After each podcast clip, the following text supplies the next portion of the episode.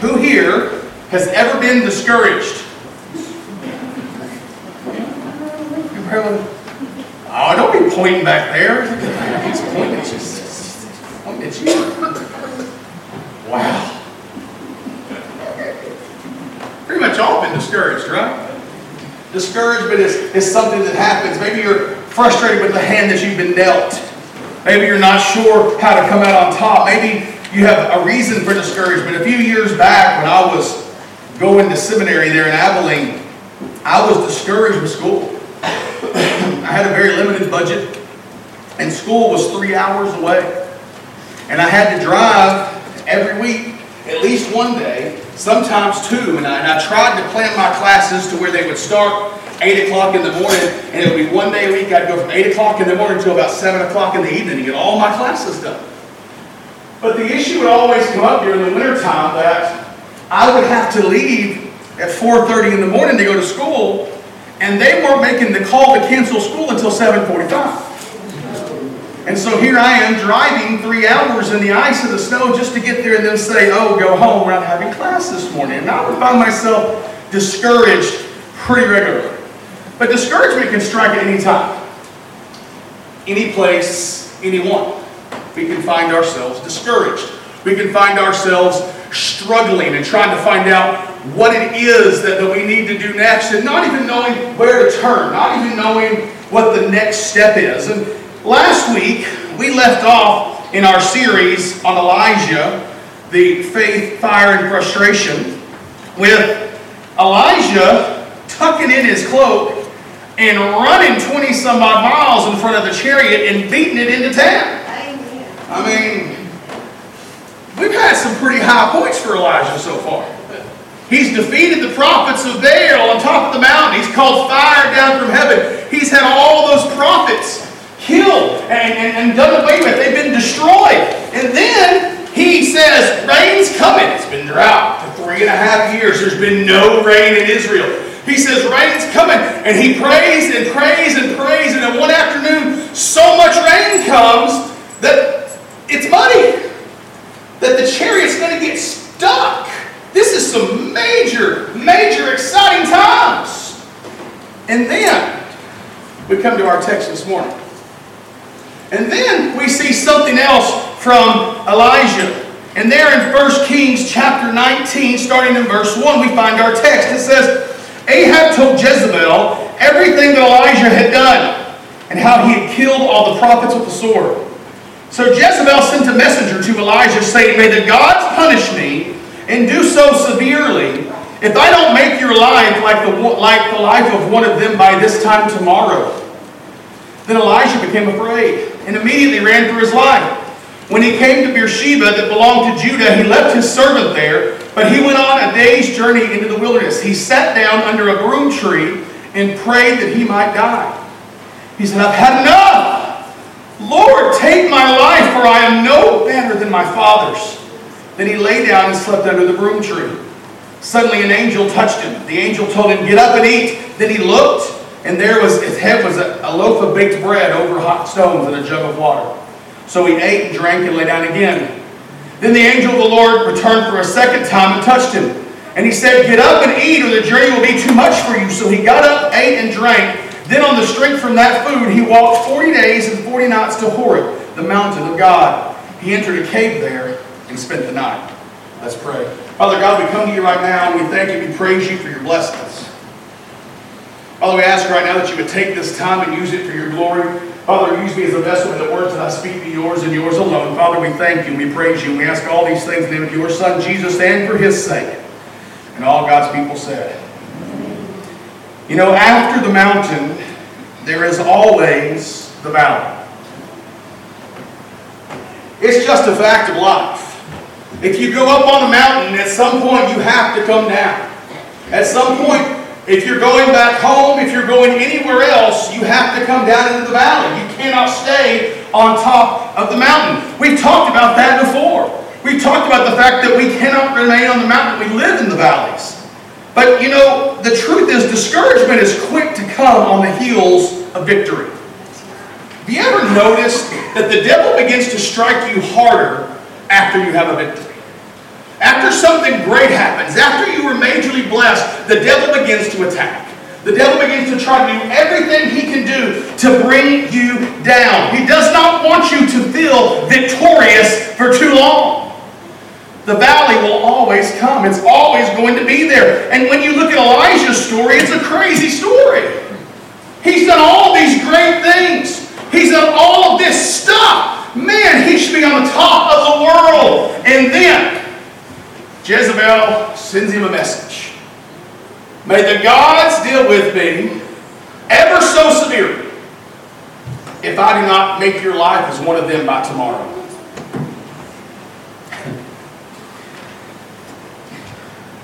Elijah had just proved that her gods aren't gods. He just proved that.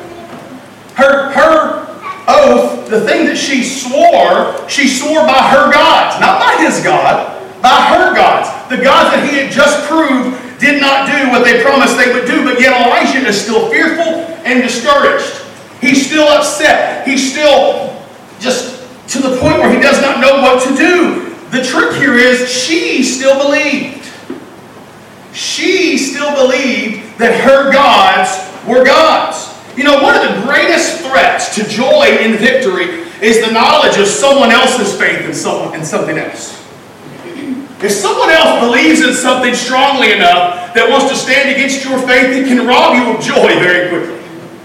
Because all of a sudden, you know that there is nothing that's going to change what they are doing. There are some battles that you feel like you just cannot win. When someone has something that they believe so deeply, nothing will change their mind. I have, I have friends across the country. And I have a friend up in the Northwest who I can't even talk to her anymore.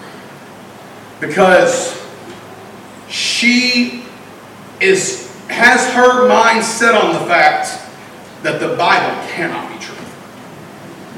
And there's nothing you can say or do that's going to change her mind. So every conversation we would have, she would always try to pick apart anything that I would say, which I was fine with for a while until God impressed upon me that she's not asking because she wants to know. She's asking because the devil wants to use her to tear you down. She's asking because the devil wants to keep you busy over here when you need to be doing this over here. Because when someone has their heels dug in, sometimes you're not going to change their mind. You're not going to change what they think. And that can rob you of your joy. You know, true faith and trust in something or someone as truth requires vulnerability in our interaction. Now, I'm going to say this, and you're going to look at me and say, We're, we're going to fire you today. Um, if we're going to truly witness to someone about the greatness and the saving power of Jesus, I have to be vulnerable enough in my conversation with them that they understand that I'm willing to change my mind if they can prove me that I'm wrong. Now, here's the deal I know that God is truth. And if what you believe is truth, in the end it's going to come out as truth. And you would want to be believing what is truth. And so when we go into someone and we say, Well, I know what I believe, and this is the facts, and I'm not going to listen to anything that you say, you have cut off any lines of communication. When we walk into someone and we say, Okay, here's what I think, tell me what you think. And we come in there genuinely knowing and putting ourselves in a vulnerable spot. And that's a hard thing to do. I'll admit it. It's hard to be vulnerable. Because when you know what the truth is, we have a tendency to want to go and just stop. But Jesus always talks about our relationship with Him as a journey. We're to always be learning and changing and moving. His truth remains the same. It's never going to change. And as long as we trust in that, we can be as vulnerable as we want to be. Because God's truth will always be truth. It's always going to be there. It's always going to be exactly what it's supposed to be. And no one will be able to change that. if we believe in something strongly enough as truth, we have to be willing to test it and allow it to be tested. We're going to revisit that a bit next week, so I'm going to drop it for now. Write that down in your notes so you'll know the next week we're coming back. Because here, Elijah is in the valley, right? I mean, he leaves. He gets scared. He runs out in the wilderness. He tells his servant, stay here. And then he goes out, he lays down under the tree, and he said, I'm done! That's what he says, right? And in my Bible, there's an exclamation point. So I know he laid down and he went, God, I'm done! I can't do it anymore! Take me home. Let me die because I'm no better than one of my fathers. Just let me die. God, I'm sick of it. I'm sick of having to do this. The man had just had the greatest accomplishments of his entire ministry, but he's ready to die. I'm done. Can't do it. I don't want to do it anymore. You ever been there? You ever been to that spot where you're just going, I'm done? I can't. I physically can't anymore. I can't. I don't know what to do. God, just just let me out. Just let me be finished. Because if I'm not finished, I've got nowhere else to go.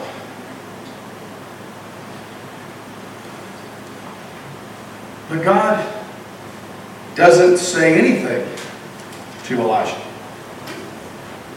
Instead, he sends an angel with some bread. That's why I think keto's wrong. Bread. He sent some bread and some water. Hot bread. Hot bread.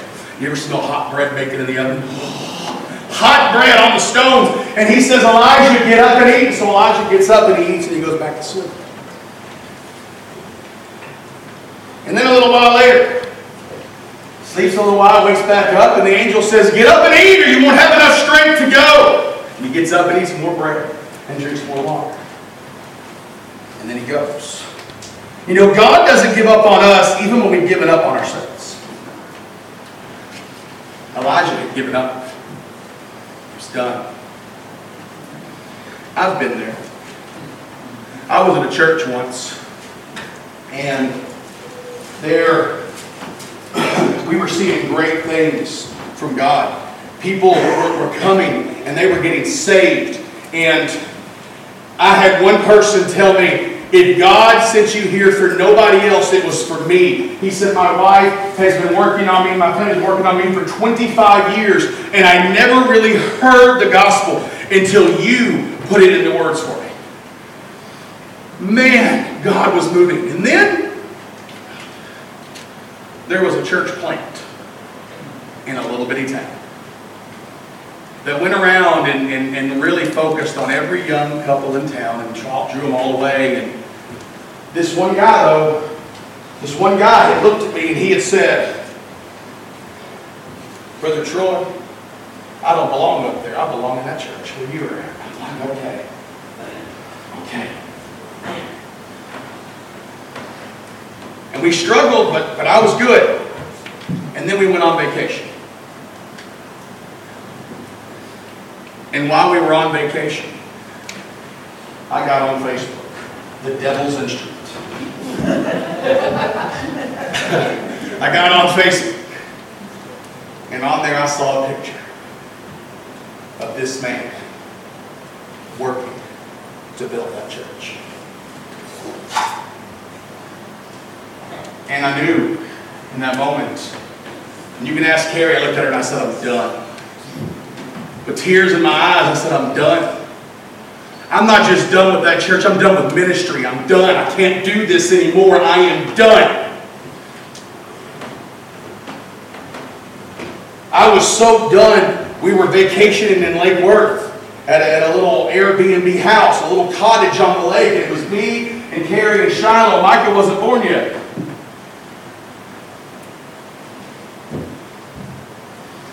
And I bought a Star Telegram and I started looking for jobs.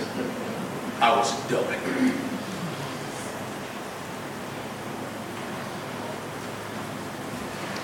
And then God began to whisper into my spirit. God began to tell me of things that He was doing and things that had to be done. And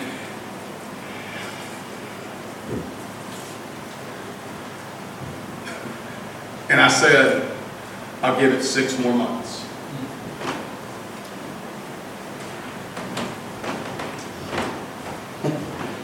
And then six months became six more months. And then we said, because then, then at that point, Carrie said, I'm done! And I said, we can't yet, Carrie. She said, you were done a year ago. I know, it's not time. I said, let's give it a year. And we just kept doing that over and over and over again because of this one stuff. There are times when one person can pull you down. There are times when one event can make you feel like you can't do anything. And when that happens, God doesn't give up on you when you give it up on yourself. God doesn't say, well, if you're done, I'm done. He doesn't say that. He doesn't say, well, it's fine. He just said, okay, Elijah, boom, you're dead. Good. But he didn't. He said, Elijah, I've got more.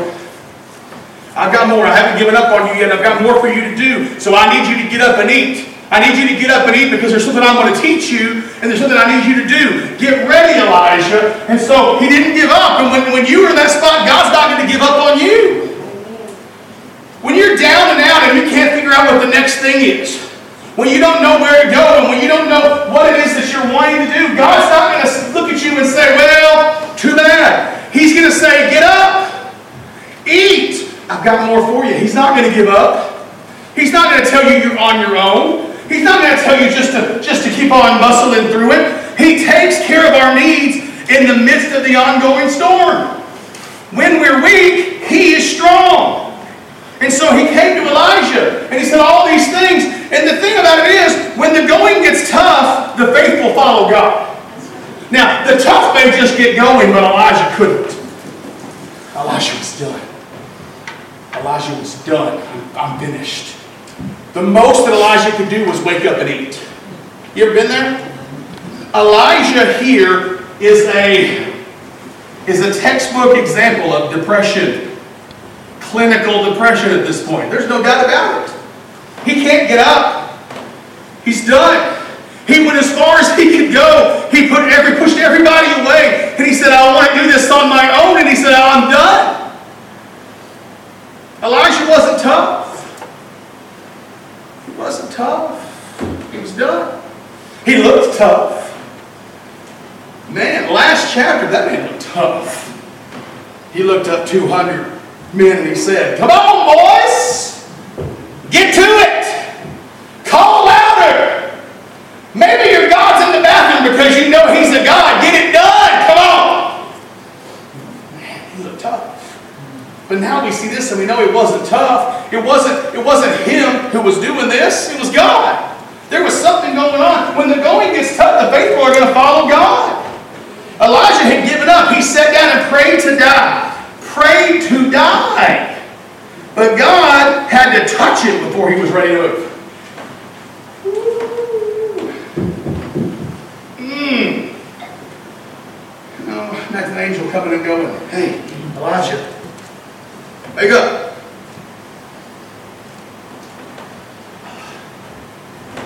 It's a whole sermon series in touching somewhere. So he had to touch him. He had to get him away. He had to get him ready. He said, okay, Elijah, Elijah, get ready. But God doesn't expect us to move in our own strength. He could have said, Elijah, get up and get going. That's not what he did, did he? He said, Elijah, get up and eat and drink. Elijah was in the middle of nowhere. He was not sleeping in the McDonald's parking lot. He was in the middle of nowhere and there was hot bread and water waiting for him. God miraculously provided something for him. He didn't say, get up and move, Elijah, do it on your own. God doesn't expect for us to move an our strength. He doesn't say just muscle through it. He allowed Elijah to go back to sleep. Get up and eat and drink. And Elijah goes back to sleep. And he let it. He let it. And you know, the second time, he doesn't even really say, Elijah, get up and go. He says, get up and eat, or the journey will be too much for you. I truly believe that if Elijah needed to stay there longer, God would let him stay there longer. God doesn't expect us to muscle through, He expects us to fully rely on Him.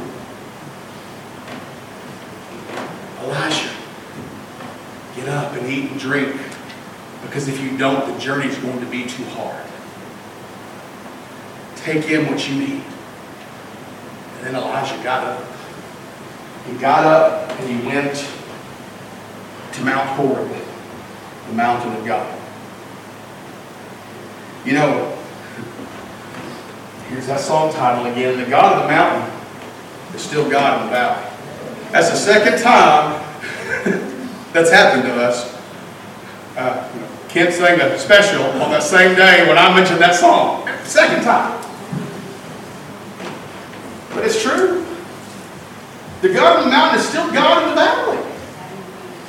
He was still there in the midst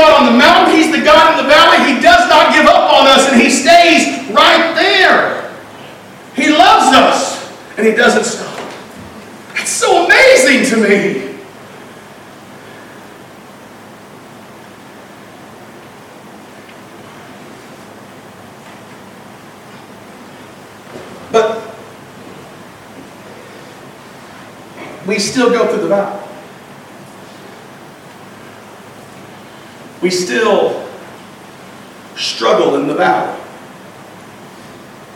There are still times when the ends don't meet. There are still times when I don't get what I want. I have to settle for what I need. There are still times when the devil tries everything he can do to work against you to keep you from doing the things that God would have you to do and to keep you from feeling victorious. Here's, here's my TMI moment for the day. The devil does that to me every Sunday.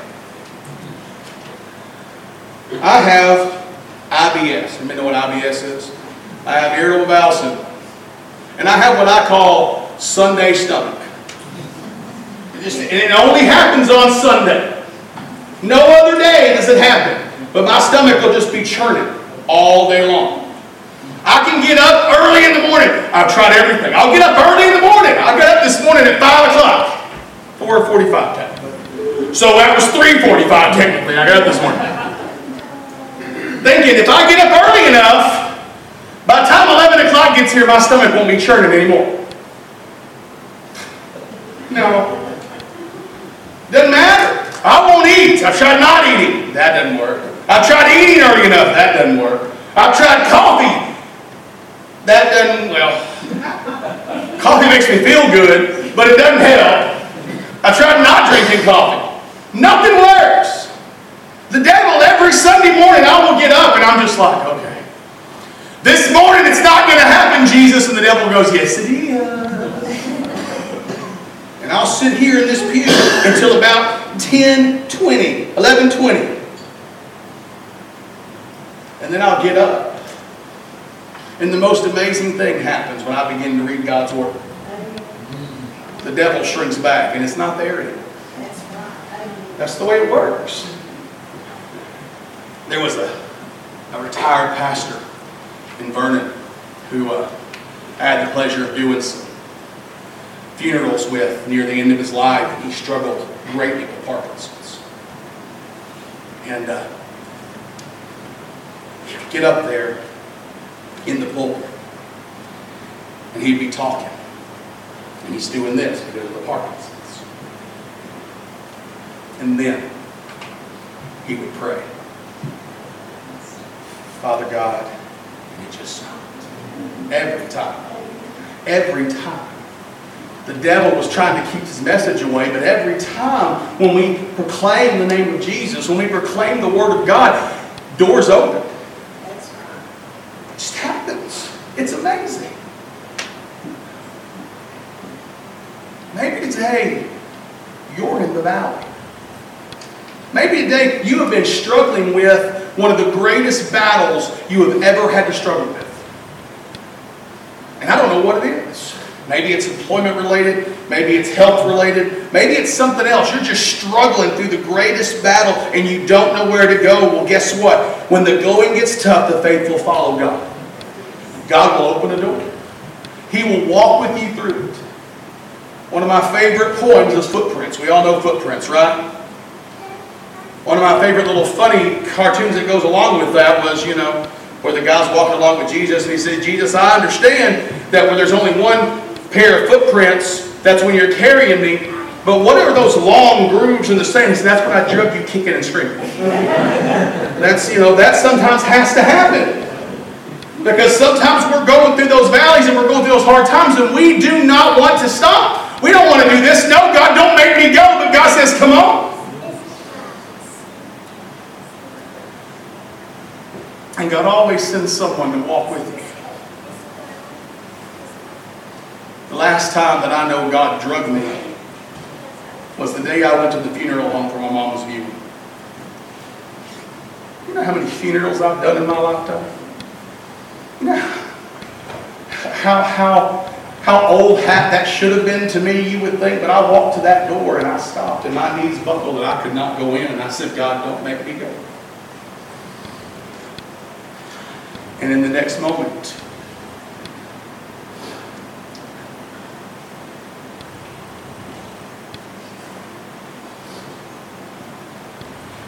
my mom's last remaining brother was standing behind me and grabbed me by the elbows and said, Come on, boy, we got to go. God doesn't leave you in the valley. He doesn't leave you walking through those times alone. God wants to take you from the valley back to the mountain. He wants to take you back to a place of victory. And so if you are struggling this morning in the valley, it's time to say, Jesus, I'm done doing it on my own. Take me where you want me to go. Maybe this morning you just want to pray. Altar's open. I'll I'll pray with you. Maybe you want to surrender to missions or ministry. Maybe you want to join this church in membership. But maybe this morning you've never known Jesus as your Savior. Maybe you've never taken the steps to say, I want to know Him. Now's the time. Just word on the outset, Brother Troy, I want to know Jesus, and we'll go from there. We're not promised tomorrow. We're not promised tonight. We're promised right now, this moment. If you don't know Jesus, come and know Him today. But wherever you're at, whatever your need, give it to Him. Would you pray with me? Father God, we come to you right now and we thank you and we praise you for your blessings.